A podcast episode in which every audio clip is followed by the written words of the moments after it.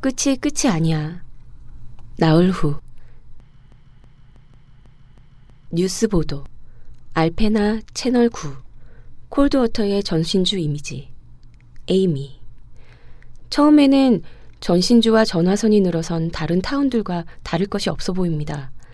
하지만 어느 콜드워터 주민에 따르면 이 전화선들은 전화 회사보다는 더 높은 누군가와 연결되어 있을지 모릅니다. 전화를 잡고 있는 캐서린을 카메라가 비춘다. 캐서린. 언니인 다이앤에게 전화를 받았습니다. 다이앤의 사진. 에이미. 여기 반전이 있습니다. 다이앤은 동맥류로 거의 2년 전에 사망했습니다. 캐서린 엘리는 지난달에 첫 번째 전화를 받았고 이후 금요일마다 전화를 받는다고 합니다. 카메라가 캐서린을 비춘다. 캐서린. 어, 네. 그녀가 맞습니다. 그녀는 천국에서 행복하다더군요. 그녀가 말했어요. 카메라가 다가간다. 캐서린이 울고 있다. 나를 기다린다고. 그들은 우리 모두를 기다린다고요. 에이미. 기적이라고 생각하세요? 캐서린. 물론이죠. 하비스트 오브 호프 침례교회 앞에 있는 에이미. 에이미. 캐서린은 지난 일요일 이 교회에서 자신의 전화 통화에 대해 알렸습니다. 반응은 충격과 희망이 뒤섞인 것이었습니다. 물론 모두가 믿지는 않았습니다. 캐럴 신부의 모습. 캐럴 신부. 영혼에 대해 말할 때는 신중해야 합니다. 이렇게 말해도 괜찮다면 이런 문제는 권위자에게 맡겨두는 것이 가장 좋습니다. 에이미가 전화선 아래로 걸어간다. 에이미. 우리와 인터뷰는 하지 않았지만 또 한 사람이 다른 세상에서 걸려온 전화를 받았다고 주장하고 있습니다. 콜드워터 사람들은 천국에서 걸려온 다음 전화를 자신이 받게 되지 않을까 기대하고 있습니다. 에이미가 걸음을 멈춘다. 나인 액션 뉴스의 에이미 팬입니다. 워런 목사는 TV를 껐다. 그는 얼굴을 찡그리고 생각에 잠겼다. 아마 많은 사람이 뉴스를 보지는 않았을 것이라고 그는 생각했다. 아주 짧잖아. 아닌가? 그리고 사람들은 뉴스를 보고 금세 잊어버리지 않는가. 그는 리포터의 끈질긴 인터뷰 요청을 거절한 것을 다행스럽게 여겼다. 그는 교회는 그런 사건들에 대해 언급할 공식적인 위치에 있지 않기 때문에 발언을 자제하는 것이 성직자의 도리라고 참을성 있게 설명했다. 다른 성직자들이 동의했던 일반론을 캐럴 신부가 설명해 준 것은 기쁜 일이었다. 워런은 사무실을 잠그고 비어있는 예배당으로 걸어 들어갔다. 그는 무릎을 꿇고 무릎이 시큰거렸다. 눈을 감고 기도를 했다. 이런 순간 그는 주님과 가장 가까워진 기분이었다. 그분의 집에 혼자 있는 순간 그는 신이 이 상황을 주재했고 신도들과 리포터가 일으킨 또 한 번의 폭발도 곧 잠잠해지리라 생각했다. 그는 밖으로 나오면서 고리에 걸린 목도리를 들어 목에 단단히 감았다. 다섯 시를 훨씬 넘긴 시각이었기 때문에 전화기들은 꺼져 있었다. 워런은 펄트 부인의 책상 위에서 전화선들이 깜빡이고 있는 것을 알아차리지 못하고 교회에서 나왔다. 설리는 일주일에 몇 번씩 똑같은 꿈을 꿨다. 그는 꿈에서 헬멧과 얼굴 가리개와 산소 마스크를 쓰고 다시 조종석에 앉아 있었다. 갑자기 비행기가 심하게 부딪히더니 흔들렸다. 계기판이 꼼짝하지 않았다. 그가 손잡이를 하나 잡아당기자 조종석 덮개가 날아갔다. 조종석이 솟아올랐다. 그는 뼈를 깎는 고통에 비명을 질렀다. 그리고 나서 모든 곳이 고요해졌다. 그는 멀리 아래쪽에서 작은 불길을, 비행기의 잔해를 보았다. 그리고 또 다른 불길을 보았다. 훨씬 작은 불길이었다. 그는 땅을 향해 부유해 갔다. 어떤 목소리가 속삭였다. 저 아래로 내려가지 마. 하늘에 있어. 여기가 안전해. 지젤의 목소리였다. 그는 땀을 흘리며 잠에서 깨어나 사방을 둘러보았다. 그는 크랜베리 주스를 섞은 보드카 두 잔을 마시고 소파에서 잠이 들었다. TV가 켜져 있었다. 알페나 방송, 채널 9였다. 그는 낯익은 교회 앞에 서 있는 여자 리포터를 보며 눈을 깜빡였다. 지금 설리가 있는 곳에서 1.5km쯤 떨어져 있는 하비스트 오브 호프 침례교회였다. 콜드워터 사람들은 천국에서 걸려올 다음 전화를 자신이 받게 되지 않을까 기대하고 있습니다. 장난하나. 설리가 중얼거렸다. 이제 밥 먹을 거야, 아빠? 그는 고개를 들어 소파 옆에 기댄 줄스를 보았다. 저기 친구, 아빠는 자고 있었잖아. 아빠는 항상 잠만 자. 설리는 유리잔을 찾아 이제는 미지근해진 술을 벌컥 마셨다. 그러고서 신음소리를 내며 일어섰다. 스파게티 만들게. 줄스는 스니커즈에 너덜대는 고무를 잡아당겼다. 설리는 아이에게 새 신발을 사줘야겠다고 생각했다. 아빠, 응? 엄마는 언제 전화해? 이제 한개였다. 룰루와 사만다는 테스의 집에 불이 났다는 소식을 듣고 그녀의 집으로 왔다. 마침 테스는 시간이 좀 더 필요하니 제발 전화하지 말라고 직장에 이메일을 보내려던 참이었다. 룰루와 사만다가 문을 세게 치자 테스가 햇빛을 피해 눈을 가리며 문을 열었다. 오 세상에. 룰루가 숨을 들이쉬었다. 테스는 지난번보다 더 마르고 창백했다. 그녀의 기다란 금발이 포니테일로 묶여 있어서 얼굴이 더 수척해 보였다. 테스 괜찮아? 괜찮아. 들어가도 되지? 그럼. 그녀가 뒤로 물러섰다. 미안해. 안으로 들어온 테스의 친구들은 주위를 둘러보았다. 벽이 연기에 얼룩진 것을 제외하면 아래층은 변함없이 깔끔했지만 위층은 불에 타서 시커맸다. 침실문은 까맣게 탔고 계단은 네모난 틀 안에 X자로 교체되어 있는 두 개의 나무 막대로 막혀 있었다. 네가 만든 거야? 사만다가 물었다. 아니, 그 남자가 해줬어. 어떤 남자? 경찰서에서 나온 남자. 사만다가 테스를 힐끗 보았다. 그들은 여러 해 동안 친구였고 어린이집을 함께 시작했다. 그들은 함께 먹고 교대를 근무하고 모든 기쁨과 고통을 나눴다. 남자? 화재? 그런데 그녀가 몰랐다니 사만다가 앞으로 걸어나가 테스의 손을 잡았다. 야, 나한테 말해봐. 도대체 무슨 일이 일어나고 있는 거야? 테스는 바로 몇 주 전에 벌어졌던 상상할 수도 없는 일에 대해 두 시간 동안 동료들에게 털어놓았다. 그녀는 전화 통화에 대해 자세히 이야기했다. 그녀 엄마의 목소리에 대해. 그리고 지하실에 보일러가 고장나서 실내 난방기를 켰는데 그녀가 자고 있는 사이에 합선되면서 씩 하고 불꽃이 일어나 2층이 타버렸다고 화재에 대해 설명했다. 테스는 곧이어 잭 셀러스가 전화기와 자동음 닫기를 불 속에서 꺼내온 사실을 이야기했다.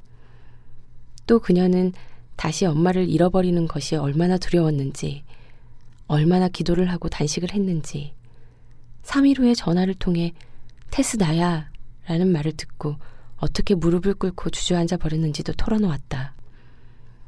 테스가 이야기를 마쳤을 때 룰루와 사만다 모두 울고 있었다. 어떻게 해야 할지 모르겠어. 테스가 속삭였다. 100% 확신하는 거야? 엄마가 맞아. 룰루. 맹세해. 사만다가 놀라서 고개를 흔들었다. 사람들이 모두 하비스트 오브 호프 침례교회에 다니는 두 신도에 대해 떠들고 있어. 그런데 너도 전화를 받았다니. 잠깐. 테스가 마른 침을 삼키며 말했다. 다른 사람들이 있어? 뉴스에 나왔어. 룰루가 확인해 주었다. 세 명의 친구가 시선을 교환했다. 너는 놀랄 거야. 사만다가 말했다. 이 일이 몇 사람에게 벌어지는지 알면 말이야. TV 보도가 나가고 이틀 후 캐서린 엘리는 현관에서 들리는 소음 때문에 새벽 6시에 일어났다. 그녀의 꿈에 언니 다이앤이 죽던 날밤이 나왔다. 자매는 클래식 음악 콘서트에 가기 위해 계획을 세웠다. 그러나 언니는 유리로 된 커피 테이블과 술이 달린 가죽 오토만 의자 사이의 바닥에 쓰러져 있었다. 캐서린은 911로 전화를 걸어 비명을 지르듯이 주소를 알려주고는 앰뷸런스가 도착할 때까지 다이앤을 부둥켜 안고 그녀의 차가운 손을 잡고 있었다. 동맥류는 대동맥이 팽창한 것으로 대동맥이 파열되면 몇 초 안에 죽을 수 있다. 캐서린은 아름답고 재미있고 소중한 언니가 죽은 것은 아마 그녀의 심장이 자꾸 커지다가 터져버려서일 거라고 나중에 생각하곤 했다. 꿈에서 다이앤은 눈을 뜨고 자신이 전화를 써야 한다고 말했다. 전화 어디 있어, 캐스?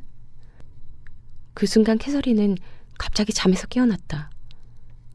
무슨 소리지? 흥얼거리는 소리? 그녀는 로브를 걸치고 아래층으로 급하게 내려가 거실 창문 커튼을 걷었다. 그녀는 가슴에 손을 올렸다. 새벽빛을 받은 집 잔디밭에 코트를 입은 다섯 사람이 무릎을 꿇고 손을 모은 채 눈을 감고 있었다. 무엇이 캐서린을 깨웠는지 이제 분명해졌다. 사람들이 기도하는 소리였다. 에이미는 다시 한번 가장 좋은 정장을 입고 화장에 신경을 썼다. 하지만 필 보이드와 마주 앉은 그녀에게 기대감은 없었다. 그는 그녀의 재능을 대단하게 생각하지 않았고 그녀도 그 사실을 알고 있었다. 그러나 대화를 시작하면서부터 그녀는 새로운 분위기를 감지했다. 그런데 콜드워터에 대해 어떻게 생각하지? 음, 작은 타운이에요. 상당히 전형적이죠. 그러면 사람들은 아주 좋아요. 여기. 그가 메모지를 훑깃 들여다보았다. 캐서린 엘린이라는 사람과 당신의 관계는 어떻지? 좋아요. 그녀는 모든 것을 말해주었어요. 무슨 일이 벌어졌는지, 그러니까 그녀 생각에 무슨 일이 벌어졌는지. 그녀가 당신을 신뢰하고? 그럴 거예요. 그녀의 집에는 갔어? 네. 당신이 집에 있는 동안 전화가 울렸나? 아니요. 하지만 전화기는 받겠지? 휴대전화예요. 분홍색이고요. 그녀가 어디든 가지고 다니더군요. 그러면 다른 사람은? 그 남자는 이야기하고 싶어 하지 않았어요. 부탁은 했어요. 그가 일하는 곳에도 갔고. 필은 걱정 마. 아무 일도 아니야. 라고 말하듯이 한 손바닥을 들어 보였다. 에이미는 자신이 아무것도 아니라고 생각하는 이야기를 이렇게 받아들이는 것, 이런 관심을 갖는 것이 놀라웠다. 사람들은 항상 다른 세상에서 신호를 받았다고 주장하지 않아?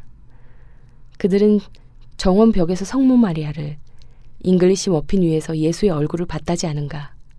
아무것도 저절로 생기지 않았는데도. 다시 가보면 어떨까? 콜드워터에요? 그래. 다른 취재인가요? 후속 취재지. 그녀가 눈썹을 축혀 세웠다. 다른 죽은 사람이 연락할 때까지 기다리라는 거죠? 뉴스처럼 보도하자는 거죠? 필은 손가락으로 책상을 두드렸다. 뭔가 보여줄게. 그가 컴퓨터 모니터 쪽으로 의자를 밀고 가더니 몇 개의 키를 세게 누르고 모니터를 돌렸다. 인터넷에 올린 당신 기사를 살펴봤나? 아직 못 봤어요. 에이미는 그 이유를 말하지 않았다. 지난밤 그녀는 집에 도착하자마자 그녀에게 일과 릭 가운데 어느 쪽이 더 중요한지를 두고 약혼자인 릭과 또다시 말다툼을 벌였다. 댓글들을 봐. 필이 말했다. 그는 미소를 짓는 듯 했다. 에이미가 한 손으로 앞머리를 쓸어 넘기고 몸을 숙였다. 콜드워터 주민들은 천국과 통화했다고 주장한다. 라는 제목이 붙은 기사 아래 이메일로 보낸 반응들이 올라와 있었다. 모니터를 가득 채울 정도였다. 그녀가 보도했던 이야기들은 항상 반응이 제로였기 때문에 이 상황이 생소했다. 좋네요. 그렇죠? 에이미가 물었다. 저 다섯, 여섯, 여덟 개의 댓글이 달렸네요. 더 자세히 봐. 필이 말했다. 그녀는 더 자세히 살펴봤다. 댓글 목록 위에서 그녀는 놓쳤던 것을 보았다. 그녀의 목덜미를 따라 전율을 일으키는 뭔가를. 댓글 14,706개 중 8개. 설리는 아들의 접시에 토마토를 올려놓았다. 목요일 밤이었다. 부모님과의 저녁 식사. 그들은 아들이 돈을 아끼도록 종종 그를 집으로 초대했다. 그는 아직 일자리를 찾지 못했으며 이삿짐도 풀지 못했다. 그에게는 술을 마시거나 담배를 피우고 줄스를 학교에 데려다 주고 생각하는 것 외에는 다른 뭔가를 하려는 의욕이 생기지 않았다. 그는 생각을 멈추고 싶었다. 더 먹어도 돼요? 줄스가 물었다. 많이 먹었잖아. 설리가 말했다. 설리, 더 먹게, 어머니. 뭐? 음식을 낭비하면 안 돼요. 줄스에게 그걸 가르치려는 거예요. 우리는 그 정도 여유는 있어. 음, 모두가 그렇지는 않죠. 설리의 아버지가 재채기를 하면서 대화가 멈췄다. 그는 포크를 내려놓았다. 오늘 알페나에서 온 보도 차량을 봤어. 그가 말했다. 강둑에 주차했더군. 모두가 그 이야기를 하고 있어요. 그의 어머니가 말했다. 으스스에 죽은 사람이 전화를 하다니. 제발요. 설리가 중얼거렸다. 꾸며낸 이야기일까요? 아닌 것 같아? 음, 모르겠어요. 그녀가 닭고기를 잘랐다. 미라가 그 교회에 다니는 그 남자를 안돼요. 일라이어스로. 그가 그녀의 집을 지어줬대요. 그래? 그가 그녀의 집에서 하자를 발견하고는 수표를 가져왔더래요. 밤에 차를 몰고요. 무슨 의미야? 그는 정직한 사람이라고요. 설리가 토마토를 찔렀다. 그거랑 무슨 상관이 있어요? 어떻게 생각해요, 프레드? 설리의 아버지가 숨을 내쉬었다. 사람들은 믿고 싶은 것을 믿지. 설리는 이 문장이 자기에게 딱 들어받는다고 생각했다. 음, 그 불쌍한 여자가 언니를 잃은 상실감을 이겨낼 수만 있다면 뭐가 나빠요? 설리의 어머니가 말했다. 우리 이모는 항상 유령들하고 얘기를 나눴는걸. 어머니. 설리가 쏘아붙였다. 그는 줄수 쪽으로 고갯짓을 하며 속삭였다. 조심하세요. 아, 그녀가 조심스럽게 말했다. 제길 성경에는 하느님이 불붙은 떨기나무를 통해 이야기했다고 하잖아. 프레드가 말했다. 전화가 가장 이상하지 않아? 그만하면 안 되나요? 설리가 물었다. 그들은 스푼과 포크를 달그락거리며 조용히 음식을 씹었다. 이제 토마토를 더 먹어도 돼요? 주스가 물었다. 그거 다 먹고. 설리가 말했다. 애는 배가 고파. 그의 어머니가 말했다. 나랑 있을 때도 먹어요, 어머니. 그런 말이 아니라, 내 아들은 내가 먹여 살릴 수 있다고요. 진정의 설리. 그의 아버지가 말했다. 침묵이 더 이어졌다. 그들 사이의 테이블에 침묵이 놓인 것 같았다. 마침내 줄스가 포크를 내려놓고 물었다. 먹여 살리는 게 뭐예요? 설리가 자신의 접시만 바라보았다. 누군가에게 준다는 거야. 할머니, 그래, 아가야. 그럼 내게 전화 좀 주실 수 있으세요? 왜? 천국에 있는 엄마에게 전화하고 싶어요. 피클스로 올 거죠, 잭? 주간 근무가 끝났다. 그들은 맥주를 마시러 가는 길이었다. 콜드워터 경찰서에는 야간 근무가 없었다. 응급 상황은 911이 처리했다.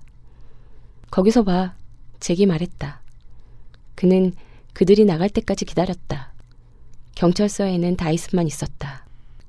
전자레인지가 있는 휴게실에서 팝콘을 만드는지 냄새가 났다. 잭은 사무실 문을 닫았다. 아빠, 나예요. 어디니, 로비? 아시잖아요. 이걸 비밀로 하지 마세요. 이제 사람들에게 진실을 말하세요. 무슨 진실? 끝이 끝이 아니라는 거요.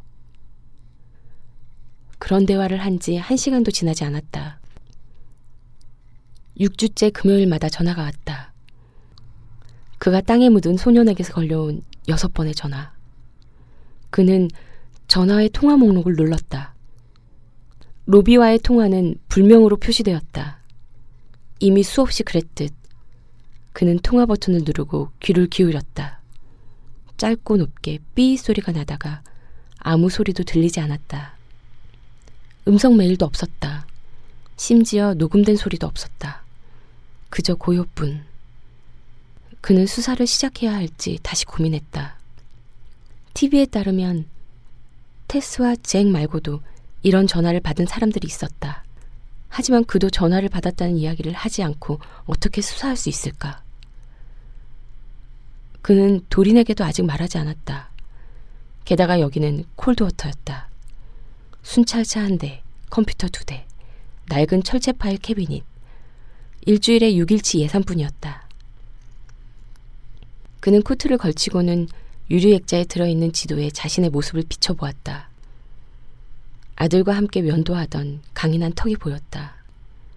그들 둘 다 키가 크고 목소리도 크고 웃음소리는 유쾌했다. 내 벌목꾼들, 도린이 그들을 그렇게 부르곤 했다.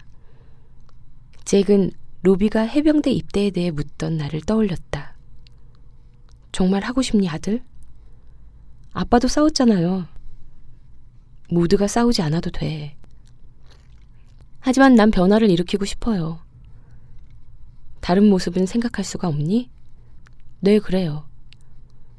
그러면 넌 이미 답을 얻은 것 같구나. 도리는 몹시 화를 냈다. 그녀는 잭이 한심하게 아들의 용기를 자랑스러워하는 대신 로비의 입대를 말릴 수도 있었다고 주장했다. 결국 로비는 입대했고 잭과 도리는 갈라섰다. 4년 후에 두 명의 군인이 나쁜 소식을 들고 콜드워터를 찾았다. 그들은 누구의 집에 갈지 고민하다가 잭의 집으로 먼저 갔다. 도리는 로비가 1600km 떨어진 곳에서 죽은 것도 잭의 잘못인 것처럼 결코 그를 용서하지 않았다. 끝이 끝이 아니라는 거요. 코트 차림의 잭은 몸을 앞으로 숙이고 다시 한번 전화기의 통화 버튼을 눌렀다. 똑같이 삐 소리가 났고 똑같이 고요했다. 그는 다른 번호를 눌렀다. 여보세요? 테스 레퍼트였다. 잭 셀러스입니다. 오늘 전화를 받았나요? 네. 댁에 들러도 될까요? 네. 그녀가 전화를 끊었다. 1870년대 초반 알렉산더 벨은 메이벌의 아버지, 미래의 장인, 에게 앞으로 발명할 물건들의 목록을 보여주었다. 가디너 지 허바드는 몇 가지의 깊은 인상을 받았다. 하지만 벨이 인간의 목소리를 이동시키는 선에 대해 이야기하자 허바드는 비웃었다. 말도 안 되는 소리를 하는군. 그가 말했다. 토요일 아침 천국에서 걸려온 전화라는 헛소리에 지친 설리는 콜드워터 타운 외곽에서 찾아낸 간이 건물 밖에 아버지의 자동차를 주차했다. 건물에는 로 건설이라고 적혀 있었다. 이 일이 더 이상 피해를 입히지 않게 맞부딪혀서 없애야 했다.